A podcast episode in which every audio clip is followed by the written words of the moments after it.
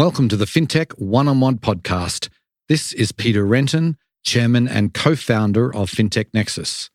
I've been doing these shows since 2013, which makes this the longest running one on one interview show in all of FinTech. Thank you for joining me on this journey.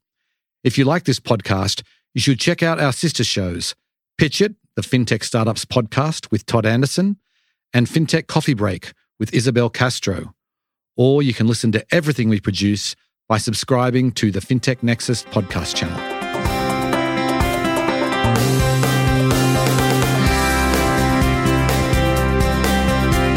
Before we get started, I want to talk about our flagship event, FinTech Nexus USA, happening in New York City on May 10th and 11th.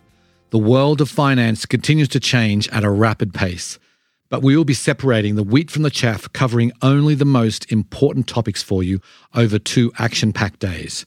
More than 10,000 one on one meetings will take place, and the biggest names in fintech will be on our keynote stage.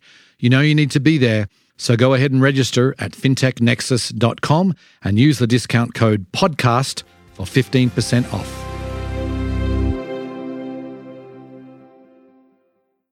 Today on the show, I'm delighted to welcome Roy Ng. He is the CEO and co founder of Bond. Now, Bond is in the very hot embedded finance space, and we talk about why embedded finance has become so popular. Uh, we also discuss the different products that they're offering. Today, they're focused on two credit products, two different credit products. We talk about how their embedded finance solution works, the steps involved um, in implementation. We talk about the back end and uh, the bank partners that they work with. We also discuss a new venture he has with Adam Neumann's latest uh, company, Flow. He was the former the founder of WeWork. He now has a, a company based in the real estate space. So Bond is partnering with Flow. We talk a little bit about what that's all about. We talk about the future plans to move beyond credit. And Roy provides his perspective on where embedded finance is going. It was a fascinating discussion. Hope you enjoy the show. Welcome to the podcast, Roy. Glad to be here, Peter. Thanks for having me. My pleasure. So, Let's get started by delving into your background. You've you've had some pretty interesting uh, positions in your career, and you're also an investor. It looks like, according to your LinkedIn profile. So, can you just hit on some of the the highlights of your background to date? Moved to the United States when I was ten from Hong Kong, and um, knew that I always wanted to kind of get into something in the financial services space. And so, first job out of college, I was with Goldman Sachs in the investment banking team. Uh, worked with high growth technology companies, not only in the US, but in Asia and in Europe. And, um, you know, really enjoyed that. And I ended up actually joining one of my clients, which is a high growth company, HR software company called SuccessFactors. Never turned back. Love helping build companies and, you know, scaling them out, working with customers. And, um, my first company was acquired by SAP, stayed on for a little bit to help with post merger integration, helping them set up the cloud software business. Mm-hmm. Uh, I was then recruited to a platform, a developer platform called Twilio. Uh, back then, this was a you know, very early company, um, you know, focused on communication. So really unlock the potential for software developers to incorporate communications inside their application. So be it sending text SMS messages or, or making phone, phone calls programmatically. So it's the first time where software people can get the hands on the building blocks of communications. Mm-hmm. I was their first COO and joined to basically scale out the commercial functions. And fast forward a couple of years, we took the company public. And it really kind of the the big learning for me there was that the power of software and developers being able to kind of transform you know historical industries that have not been software enabled so to speak. Right, right. i went on to join another company called mapbox which focused on location and mapping. But all of this really led to the founding of bond. This is when i met yan wu my co-founder who headed up data science at sofi. Mm. and along the way he was there when they introduced a number of different products and they realized wow like the software developers needed to kind of rebuild this infrastructure for every product and it was very time consuming. It was expensive. And a lot of the resources was spent actually building the plumbing, less on the actual user experience, which is, you know, generally the competitive advantage of fintechs.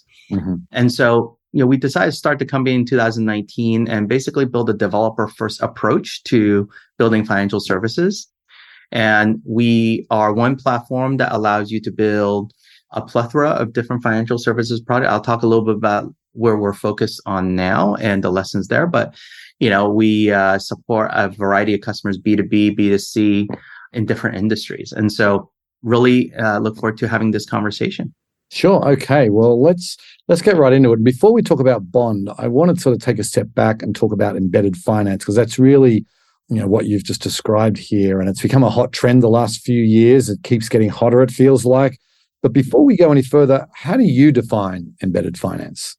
Yeah, embedded finance is such a broad term, frankly, right? I mean, if you think about the folks like Adyen and Stripe on the merchant acquiring side to folks like uh, Bond that's on the issuing side, the whole concept of embedded finance is that you're able to you know, incorporate a financial services solution as part of something else, a software flow or some sort of activity you're doing. And so, you know, the reality is embedded finance has been with us for a very long time. I mean, from the earliest co-brand cards, right? That's embedding some sort of financial product as part of, you know, buying from a department store, for example, right? But the experience has always been very disconnected, right? Like if you do a co-brand, you sign up on the application, the underlying bank is the one that you're kind of filling the applications to. And so like the brand experience is there's a little bit of a disconnect between the brand experience and your experience basically applying and, you know, and your ongoing relationship with that financial product. Right. What banking and service platforms like Bond does is basically enable these capabilities to be embedded deeply inside the software that you actually use. And so, you know, I always use kind of the example of Apple Card where when you sign up for an Apple card, the experience is uniquely Apple. It is not a Goldman Sachs experience per se. If you look at their their underlying bank that supports that program is really Goldman Sachs, but it's really kind of how Apple expects their users to kind of go through that experience. And you know, even the app the app that basically continues to support the Apple card, that's a uniquely Apple experience. And so, you know, it's all about the experience being coherent that like you can embed financial services product, but if it's jagged, it causes a disconnect with the user, right? A, a, lot of times the user is opting to use that embedded financial product because there's that brand loyalty upfront from that particular brand. Right. And so if you redirect them to a different application form that like sounds completely not like you and that's not the experience they want, that is, from my perspective, not truly embedded. I think truly embedded means that the UI UX is consistent across that experience.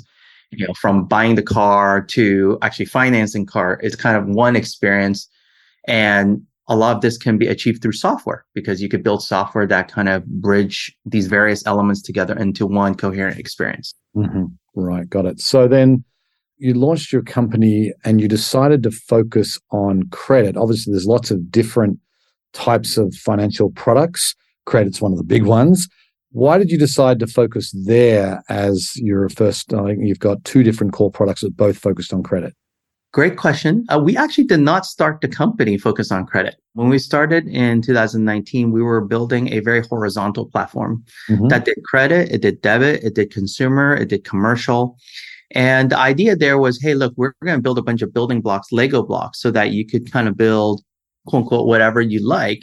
And we basically, you know, map you to a sponsor bank that could support that program. As we continue to build the business and engage with customers, we realized that there are so many flavors of products that you could build right. that it was not a sustainable approach to be so broad and be so open to whatever construct someone wants to build. And so we went back a little bit to the drawing board and say, where are our customers needing a product and why do they need that product? And so we l- first look at the consumer side and then we for, then looked at the commercial side. On the consumer side, what we saw was a lot of neobanks in particular are consumer facing fintechs needing to add more value to the end users. The first wave of fintechs focused on debit and bank accounts. And while that was very useful, especially for those who are historically underbanked, you know, the value it brings to the to the users is pretty limited. And frankly, that product is pretty commoditized. Mm-hmm. And so a lot of these neobanks and fintechs are figuring what value can I bring to them? Incremental differentiated value. And one of the key things that they wanted to do was really help them build credit because for that population, you know, building credit is a pathway towards financial health. You know, according to Experian, there are 150 million financially at risk people in the US. And a full third of US consumers actually have subprime credit scores, which is 580 to 669. And so the market is not small, even in the US. And so, as you know, a lot of fintech started because they want to help this like large population that historically were un- underbanked or unbanked. And so having a product that allows you to help them build credit was going to be very powerful. So we decided on the consumer side to focus on what we call the consumer secured credit card. So this is a credit card that doesn't require a credit check. It allows you as the consumer, let's say Peter puts in a thousand dollars in the security deposit account, you're immediately granted a thousand dollars of credit limit. Obviously, you have to go through KYC and the sign up process, but you don't need to go through a credit check. And that's a game changer for people who historically have not been able to access a credit card. And, you know, for the consumer, as they're paying their monthly uh, payments, we are reporting that back to the credit bureaus. And so they're actually building credit along the way. So not only are you now able to kind of use a credit card, but now you're able to build credit along the way. And this is a this is a pretty big thing. You know, one thing you know I mentioned about my background is coming in as an immigrant when I was 10. I still remember, you know, we lived in Hong Kong. I moved over and it was just my mom and myself initially. It was pretty hard to get credit. We couldn't qualify for any credit cards when we first moved to the States. I still remember one of our relatives said, Hey, go to a department store and open uh, a card. This was a Sears card my mom opened the Sears card to buy our refrigerator and things like that. And that's how we actually started building credit. So building credit is um for many of us who already have credit, I think it, it seems like a foregone conclusion. But for a big part of you know US consumers, building credit is pretty hard. So I think this product has been well received, I think, in the market on the consumer side. It also kind of contrasts to, you know, the typical unsecured credit card where you have to obviously go through a credit application process and there is you know especially for that demographics you know the decline rate can be pretty high depending on who you're targeting and so you know this particular product provides good economics for our brands our customers as well as a good value prop for the users. On the commercial side we have a um, commercial and secure charge card which is also very in demand because a lot of software as a service companies saas companies are looking to embed B2B payments with cards. Right. Um, we have customers that are using it as an expense management tool. So using the virtual charge card as a way of basically controlling the spend. We have folks that are launching a Brex competitor for a particular like narrow vertical. And so both on the B2B side and B2C side, we decide focus on credit partially because of market demand. But we didn't start off with kind of that focus. It was through learning from the market and what they needed that we decided to focus on these two areas. They're two obviously pretty separate areas. You've got a commercial and a consumer offering. So then maybe for each one, and you touched on it with the commercial, mean, let's start on with the consumer one and talk about who is the target market for Bond? I mean, are you mainly going after fintech companies who want to offer credit? And I could also see, you know, some of the brands and other like, you know, software platforms potentially wanting to offer this. Who are you? Who are you going after? It's actually pretty broad. We we do work with a number of neobanks and fintechs that have a consumer facing angle addressing a population that is less addressed through the kind of mainstream banking uh, market. But we also work with kind of large finance companies. So, for example, we're in uh, late stage discussions with one of the largest uh, college student loan uh, providers in the United States. Obviously, they're providing student loans, but what they realize is their target demographic also needs to build credit. So I wish, like when I was in college, someone told me credit was really important for you to start building. And so what they're looking to do is start upselling a credit builder card construct into the segment that where they're issuing the college loans. And so what they can do then is responsibly build credit like during their time in college so that by the time they graduate, they will have a head start on the credit score and it could help you lease a car, rent an apartment, things like that we have a customer that is approaching a similar demographic, but in a different way. So this customer focuses on Division One college athletes. So the idea here is that because there's quite a lot of disbursements across different teams, you play football, volleyball, whatever it is, coaches generally have to disperse funds to the players when they're going out, you know, for games and things like that. And so the first part is to really kind of consolidate that into a piece of software so that the funds can be dispersed via the app and then via the app you can actually spend versus kind of you know literally right now coaches come with envelopes with cash and pass out cash to the players right? That that doesn't make sense. That's crazy. And so on top of it right now what they're doing is putting some of their scholarship monies things like that so that you basically spend through this platform.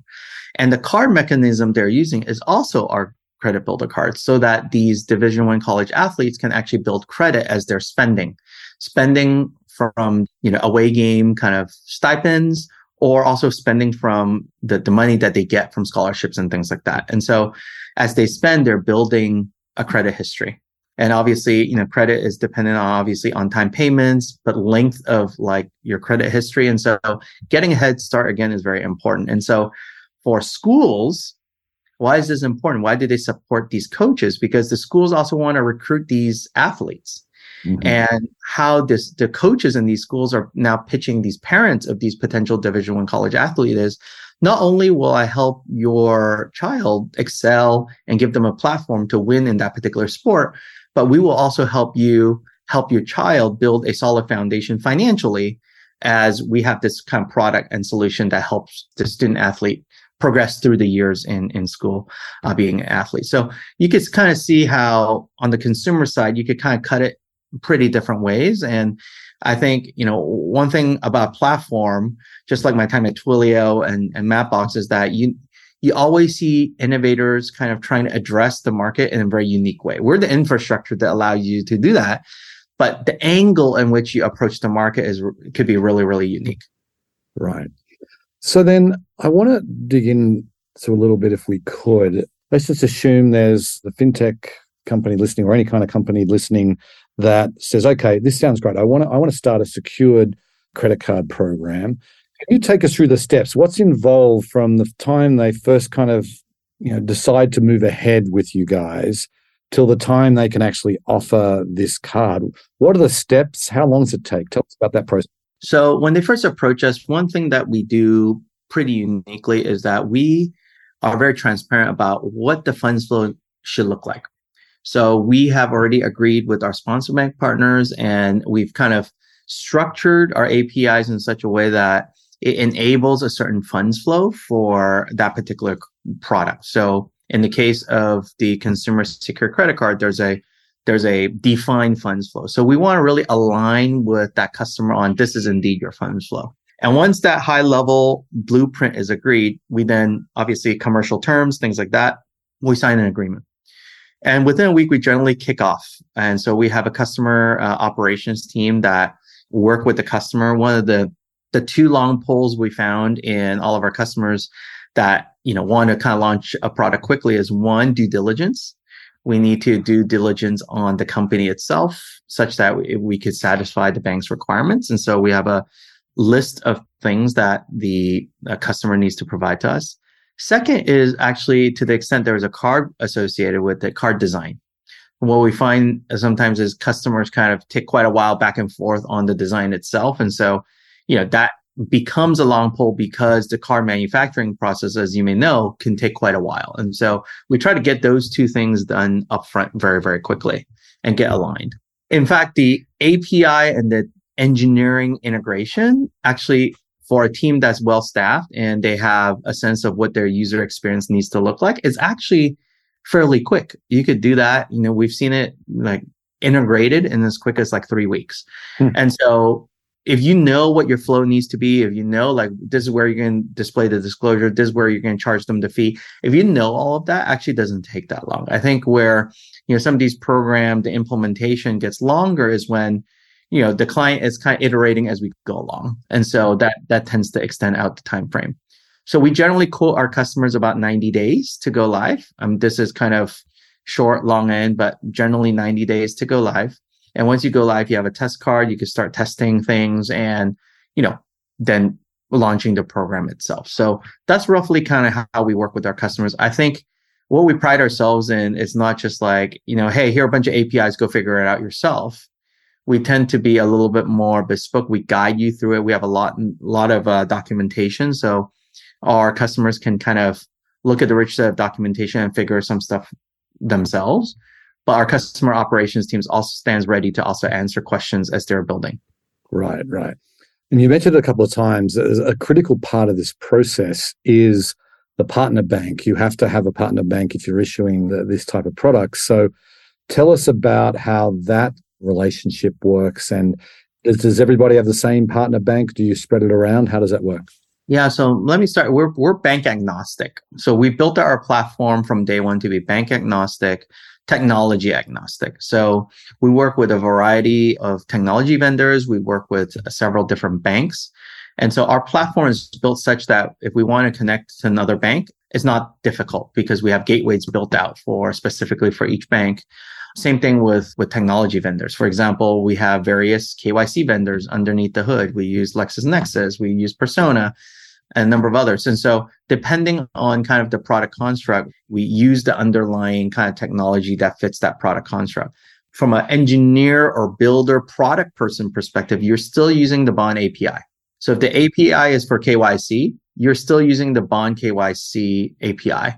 And you don't need to change anything, even though the underlying capabilities may be different because um, we're partnered uh, with different folks. So first of all, on the bank side, you know, we're agnostic. We have uh, three partner relationships, uh, three bank partner relationships, two of which is where we put our kind of brands currently. And so the relationship is such that when we engage with a brand, we do diligence on our own. We know what the criteria is from our sponsor bank. So we we sift through uh, whether we believe they meet the requirements. And the first thing we do before they even start implementation is to start the diligence process. And so we submit diligence to our bank partners. We have a working relationship with them where they review the brands that we bring to them. We're we're called aggregators to them. So we aggregate them in and we basically sh- share with them, hey, here are some interesting brands that we're working with right now and giving them kind of, hey, this is the product that they want to offer via the bank platform. Here's what they're actually doing. Uh, here's the construct. You know, we get the diligence. Generally, they have a preliminary approval upfront, so it allows them to continue build. And before they actually launch the product, they actually do a screen by screen review of the product that they end up building under our guidance. So we give our customers also a set of um, you know disclosures that we need them to provide within their app. All of that is provided, and once they're ready to launch, we do a final review with the bank and we launch the program. Right. Okay. Interesting.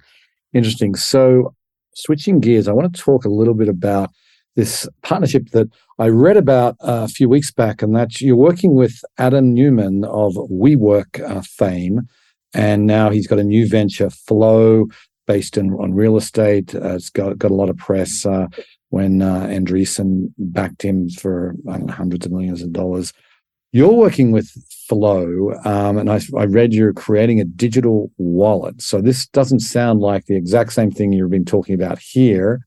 What can you tell us about that partnership? A, lot of this is um, going to be announced as as we like roll out. Um, we're targeting first quarter of this year to have some of these products out, but the idea here is Adam started this company um, to basically create a community around multi-family housing. And so just like, you know, with WeWork, you have a network of offices that, you know, companies can leverage and their employees can leverage. Here is basically a network of communities that, you know, people can choose to live in. You know, what we're providing to them is fintech capabilities. The fintech capabilities include the ability to pay their rent, their HOA, fees, but we also have a card program that allows them to basically take that flow brand outside of their community. Obviously, the card program can work within kind of the various communities, but also allows them to expand beyond it. Because in the end, flow idea of flow is really around the lifestyle. The people who live in the flow property, there's a certain lifestyle, there's certain expectations. And so, you know, the fintech capabilities will basically augment and create that like loyalty and create that you know stickiness around the community so you know the, we're really excited about working with them they have I think about 3,000 apartments in the initial phase. And, mm-hmm. you know, obviously beyond kind of the initial set of properties, working with property developers to kind of have that software layer embedded. You know, obviously we are one part of like the whole thing, right? There are other software enabled things that you can imagine, just like when you go to a WeWork office, right? Being able to access um, the building, being able to you know monitor uh, who's coming in to visit you packages things like that as part of like the software platform. But we provide the fintech component for flow. Interesting. So that kind of leads me into my next question which is you obviously have the the credit products the two different credit products we've talked about. And you said yourself you started off with having you know trying to build for many different capabilities. Is there um, specific areas that you want to get into next? I mean embedded finance can work in a myriad of different ways within financial services. You're you're spot on. And yeah, another lesson learned, I think, in the embedded finance or banking as a service space is you gotta stay focused. Mm-hmm. You gotta stay focused on a few key product constructs, as I call them, right? So we have our commercial one, we have our consumer one. We want to basically stay pretty aligned to those constructs, at least for the next year or so there are some additional capabilities within each construct that we want to continue to invest in. So those constructs become kind of best in class in the market. I believe we're already best in class in the market because we have live customers on both of these constructs and that's something unique to our platform. And so, you know, we're going to continue to invest capabilities. That said, it doesn't mean that Bond as a platform only does consumer secure credit cards and commercial charge cards over time, we will continue to invest in next uh, product constructs that we know customers want. So on the consumer side, one thing we have on our roadmap is an unsecured credit card. We want to support customers as they go through their journey. As they kind of enter the journey, they're trying to build credit. Once their credit is in a certain stage, we want to be able to support our brand partners and our customers to be able to offer then an unsecured credit card to them. Obviously, that's a much bigger market. If you think about kind of unsecured credit card, card market is about 700 million cards in circulation across Amex, MasterCard, Visa, Discover, etc. Secured credit cards is only 6 million cards roughly in hmm. circulation. And so, you know, it's still a very, very early thing. And, you know, when I share that 150 million of Americans are financially at risk, one third of consumers are subprime you know, it tells you that the market opportunity for secured credit cards are still very, very large. Right. You know, another statistic I read the other day was 49 million Americans are considered unscorable at this point. They can't even get a score if they wanted to. And so for us, we want to continue to focus on that, but we know that at some point there's going to be demand from our customers to kind of service to kind of that next generation as their credit builds up. Right. So that's one area. And then on the commercial side, I think the commercial and secure charge card, we're going to continue investing in new features within that product construct, not necessarily we wouldn't be jumping into lending, for example, like immediately. We're really focused on that com- commercial charge card construct. Right. That makes sense.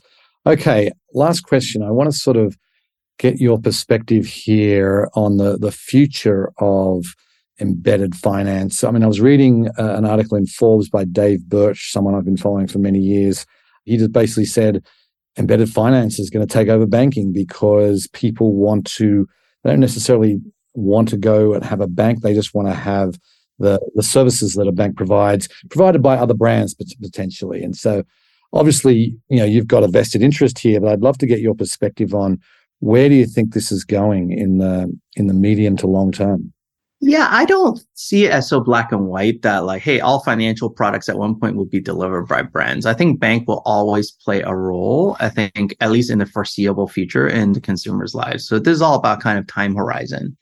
My view is you're going to have major brands that, you know, will take over a portion of the financial services in your life, a portion, mm-hmm. not all right? So, you know, if you kind of even think about, you know, I was just other day going to Whole Foods to buy some groceries.